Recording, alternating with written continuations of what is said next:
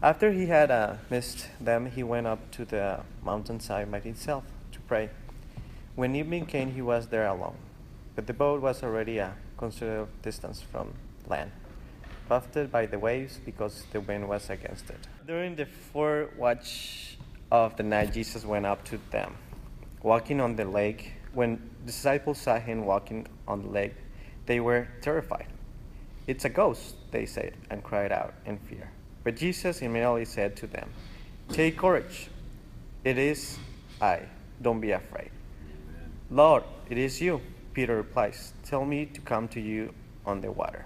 Come, he said. Mm-hmm. Then Peter got down out of the boat, walked on the water, and came towards Jesus. But when he saw the wind, he was afraid and began to sink, cried out, Lord, save me. Immediately Jesus reached out to reach out his hands and caught, caught him. You of little faith, he said, why did you doubt? And when they climbed into the boat, uh, the wind died down. Then those who were in the boat worshiped him, saying, Truly you are the Son of God. Thank you, God, for your word. Thank you, God, because you're a God of uh, miracles. And uh, thank you, God, because you show us every single day we, we shouldn't be afraid because you're always with us. And your love overcomes anything that will comes to our way. Mm-hmm. Thank you, God, for that, and thank you because you're amazing, and yes. and we praise you, God. And as Pastor Dave brings the message, uh, I pray that you, we can receive what you have for us this morning, mm-hmm. and open our hearts and our lives yes. and our mind. Thank you, God, for everything, yes. and thank you, God, for your amazing love. Amen. As Magiel was reading that, it just struck me how much uh, fear is a big image or a big kind of emotion in this passage and the preceding passage that we looked at last week. Fear and being frightened. And all through Scripture, actually, people are afraid. They're afraid of what's to come, they're afraid of transition, they're afraid of change, they're afraid of the enemies out there. And yet, the refrain in Scripture is what? Do not be afraid, for I will be with you. And that's the same thing that Jesus says to the disciples Don't be afraid. I will go with you. I will save you. I am your Savior. And that's the message to us that in our times of insecurity, in our times of fear, when we're in transition, when we're facing the unknown, the mysterious depths when we're experiencing the storms of our life, don't be afraid. Don't be afraid. Um, how many of you guys know Newton's first law of motion? Sometimes referred to as the law of inertia. Oh yeah, what can you tell us what it is? Um, an object in motion stays in motion. Object at rest stays at rest unless they experience Exactly. Yeah. Very good. Yay. and so I believe uh, Newton's first law does not just have application of in, in physics, um, but there's applications for life in relationships and psychology. Um, because I think I am guided by the law of inertia. Right? And let me explain that. When I was young, when I was a young child, I was energetic I was a hyperactive boy. I ran all over the place. Uh, I would yell and scream at the top of my lungs, and people, and I was constantly running around. I wonder if that reminds you of anyone. jumping on couches and beds, jumping on my dad's belly, uh, and my father would literally have to grab me by the shoulders and say, and then bear hug me to stop my motion, right? my inertia. Because my inertia was towards movement and hyperactivity. And so he is the outside force stopping me. And he'd hold me, and I would wriggle and wriggle like a, a fish on the hook, right? On the, on the dock. Until I would just stop, right? Uh, that was me when I was young. But now that I'm older, it's the opposite, right? My inertia is not towards being in motion, but my emotion, my inertia is towards being an object at rest right? On my couch, watching Netflix. at my throne on the computer. It's very hard to move me, right? If I'm preoccupied with my thing, my thing on the computer, or whatever I'm watching or reading, if you try to move me, beware, right? You might get a growl and a flash of teeth, right? Isaiah in the morning times. My morning times are precious to me because that's when I'm the most alert. And so I get up early and I'm working or I'm, you know, doing tasks. And Isaiah will wake up early as well and he'll come up to me and be like, Dad, I'm hungry. And he's got his hyperactivity, his opposite inertia. And he's like, Make me breakfast, make me breakfast. And I'm just like, I hate being interrupted. I, I'm at rest. I don't want to move, right? Or when Janice says, Dave, take the trash out. There's something in me that immediately goes, no, I don't want to move. Can you just wait till later before asking me that? Or even Cami, Appa, I pooed in my diaper. and I'm like, no, later, later, right? Just I'll change it later. Everything, I'll take the trash out later. I'll make you food later. Inertia. I don't want to move. Uh, this is why I empathize with the disciples in our passage today. And this is why I feel for them and get grumpy with them. Because if you remember last week, um, last week's passage, John the Baptist had just been executed. Jesus had, and his disciples went to a solitary place. Perhaps Jesus wanted to mourn, um, but they were off in a retreat, a solitary place. But the scriptures say that the crowds, all these crowds, because Jesus is a rock star right now because he's been healing people left and right, and the people love him and they want to experience healing. They find out where Jesus is at his retreat and they chase him and they follow him. And I can imagine the disciples seeing the people at a distance going, Oh no, here they come, right? And we remember from last week that Jesus had compassion on the people. And he had a healing service right there. He started healing people left and right. He stopped his retreat to do ministry, to love on people. And uh, uh, when it got, started to get late, if you remember, the disciples said, Oh my gosh, it's getting late. Send these crowds home. And we know that there was at least 5,000 men, it said, right? And then on top of that, the children and the women. So more than 10,000, most likely. Thousands of people. And the disciples are like, they're getting hungry, it's getting late, send them out to the town so they can um, get some food, go to the stores, get a place to rest and eat. And Jesus said, No, you feed them. And this just, this, like for an inertia guy like me, I'm like, don't, right? Right? People are coming over. 10,000 people are coming over, and we have to feed them? No, Jesus. Right? So that was last week. But when we hit this week, immediately, right? In the Common English Bible 22, right then. But in other translations, it's probably immediately. Jesus made the disciples get into the boat and go ahead to the other side of the lake while he dismissed the crowds. Made. So it's a strong word. He commanded, he compelled, he made. He didn't ask them.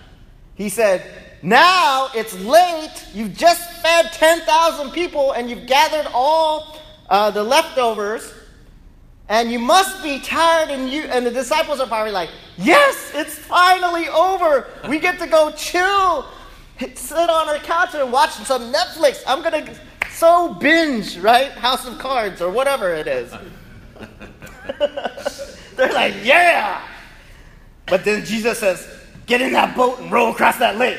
They're like, no. And he doesn't even give them a reason, right? Why are we going to go row across that lake? It's like the weather's bad, right? It's, you know, it's hard work. We just want to rest. We want to sleep. But Jesus made the disciples get into the boat.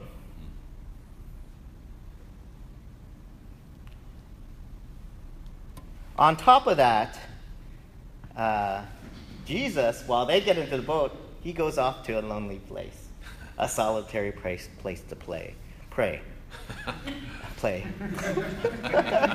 Maybe he prayed and then he played.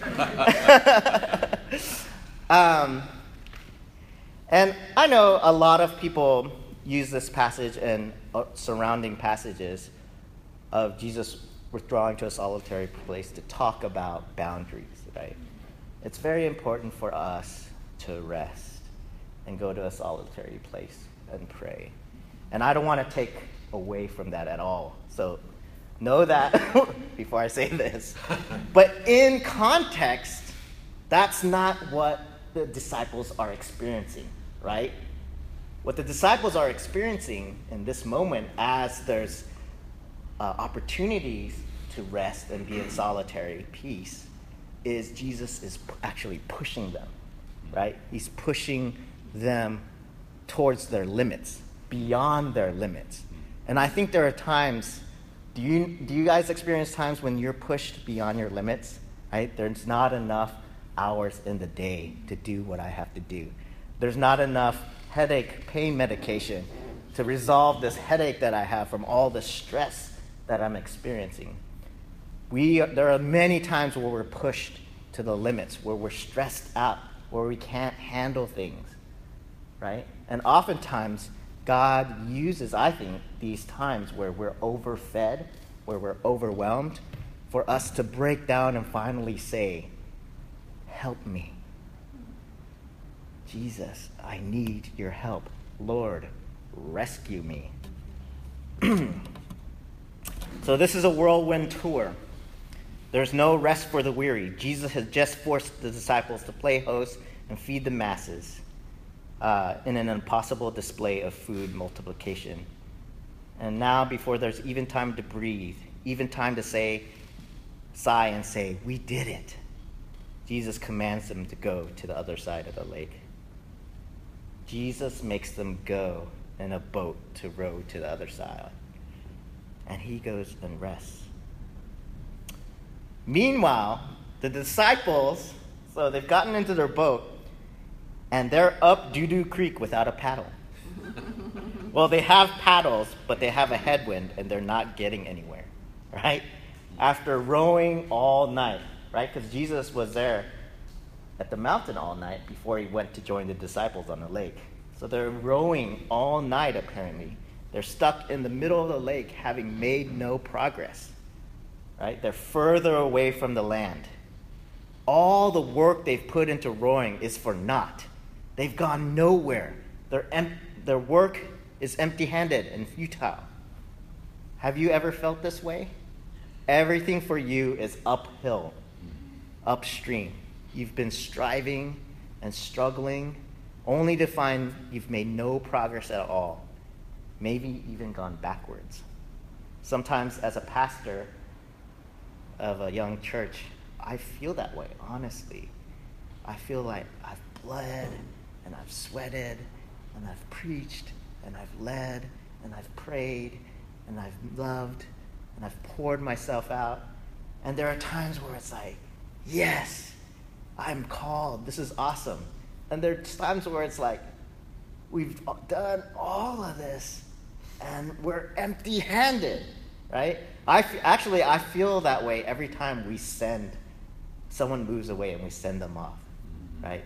We send off Sean and Andrea. Oh, we know they're going to a good place. We love them, but they're such awesome leaders and awesome people to have in this church. Why, God? Why? Right? We send people off. We send people off. We send people off. And the sending is more than the coming, right? And we're like, ah! And I feel like I'm rowing and making no progress. And it gets exasperating, it gets frustrating. So I have felt this way, struggling and striving only to find you've made no progress at all. For me, it would put me in a bad mood. So I think the disciples deserve to be angry and frustrated. And then Jesus just comes gliding across the water. You think Michael was smooth with his moonwalk? He had nothing on Jesus on those waves. And the disciples are frightened, right? It's a ghost! Right? Someone sees smooth Jesus glowing probably on the water. it's a ghost! And they're afraid. And Jesus says, Take courage. Don't be afraid. I'm with you. Isn't this the refrain in Scripture, like I mentioned? Hmm. Take courage. Don't be afraid. I will be with you. This is the frame when God calls his people into something beyond their capacity, beyond their ability to control. Hmm. And really, we ask about God, what is our calling? What are you calling me to? What is my calling all the time? We want to know our calling, right? All, a lot of us want to know our calling, but if you really knew what calling was, you know what calling is? It's something that's beyond our own capacity to do, to live up to. If you really knew that, why ask? do you really want to be thrown, thrust into something you can't do? Right?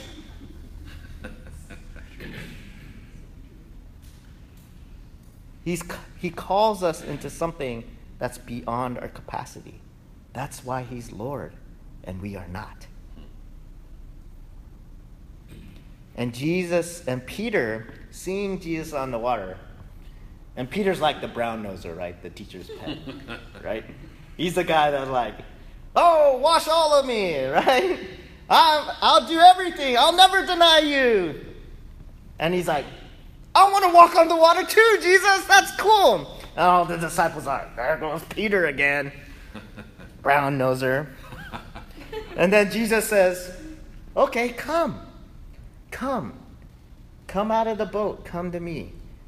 And Jesus is inviting us to come out of the boat to Him, to where He is, into the impossible, into the mystery, into the dark waters, into the storm, into the unknown, into transition, into change, into a calling. Here's the thing about Jesus inviting us. Number one, just because Jesus is inviting you to come doesn't mean the storm stop, right? Jesus invites Peter out, storm's still going, right? Life is difficult. Life doesn't suddenly get easier just because you're a Christian, right? Because you're a Christian, life is sunshiny. Life is difficult. It's hard. You need to accept this. In fact, life is probably harder as a Christian because God promises that we will be persecuted for his name's sake. And because we're called into living contra what the world says is good or powerful, right? We're going against the grain. So it makes sense that life would actually be harder. Following Jesus is difficult. And the disciples are getting a taste of this. The difference is that Jesus is saying to all of us, trust me. When the going is tough out there, I will be with you. Secondly, when Jesus invites us to come, we need to know that Jesus has power. Just as Jesus had the ability to turn the two loaves and the three fish into the fe- feeding of the masses, he has the power and the authority over the wind and the rain and the elements. He walks on water and is able to help us to walk on water. In Jesus, we can move mountains. Do you believe this? In Jesus, we can move mountains. Have faith. Be encouraged. Look to Him. As long as we're looking to Him and believe, we can walk on water as well. And Peter is like the, uh, the model for us, right? He did it for a little bit, right? Just like when I go ice skating. Oh, I can ice skate. I can do the twirl. right? That's Peter. He's like, I'm walking on water. And he starts sinking, right? Because he sees the storms. He sees, he pays, he stops looking at Jesus and sees what's around him. And he begins to fear. And that fear overwhelms him. And it affects his decisions and what he's thinking about. And that's where we get into trouble when we start to sink when we let the fears dictate how we live, how we think, what we do. Amen. We start to sink. Uh, thirdly, and perhaps most importantly, Jesus saves. When we fail, when we lose sight of Him, when we're sinking in our fears and doubts, Jesus immediately reaches out, just as He reached out to Peter, and grabs us and lifts us from death into life. I mean, I think it would be a great lesson for Peter if he just let him drown for a while. like, right? Like, one 1,000, two 1,000, okay. right? But he's, he grabs, he reaches out and grabs Peter and he saves him. Right? Are you drowning? Jesus saves. Some of us in here have literally drowned, and Jesus saved us. Amen. Uh, there will be storms. We will be tired in life and empty handed. We will be frustrated at the lack of progress we've made. We will experience rowing backwards. We will not want to feed the hungry because our own cupboards feel so bare. We'll be pushed beyond our boundaries. Jesus will push us.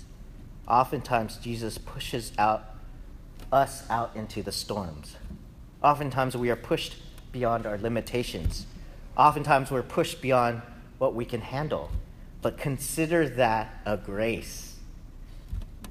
You're like, David, you're like so masochistic. right? I'm Korean. It's like suffering. It's not good unless you're suffering. It's the han. Right? Consider drowning an opportunity to cry out to Jesus. Save me. That was Peter's, that was his defining moment. Lord, rescue me. Because when we do this, this is why, as the disciples did, everyone in the boat worshiped Jesus and said, You must be God's son. This is why we worship him as Lord and Savior. Let's pray. God, thank you so much for your power, for your invitation to us, uh, for your grace to save us when we're sinking, and, and your love for us to push us beyond our means and our capacities because you want to show us something far bigger than ourselves. You want to show us the magnificence of your power and your plan in our lives and your kingdom come on earth. And so we want to be courageous and step into the things that are risky, um, but not just because we're adrenaline junkies, but because we're looking to you and we want to go to you. In your name we pray. Amen.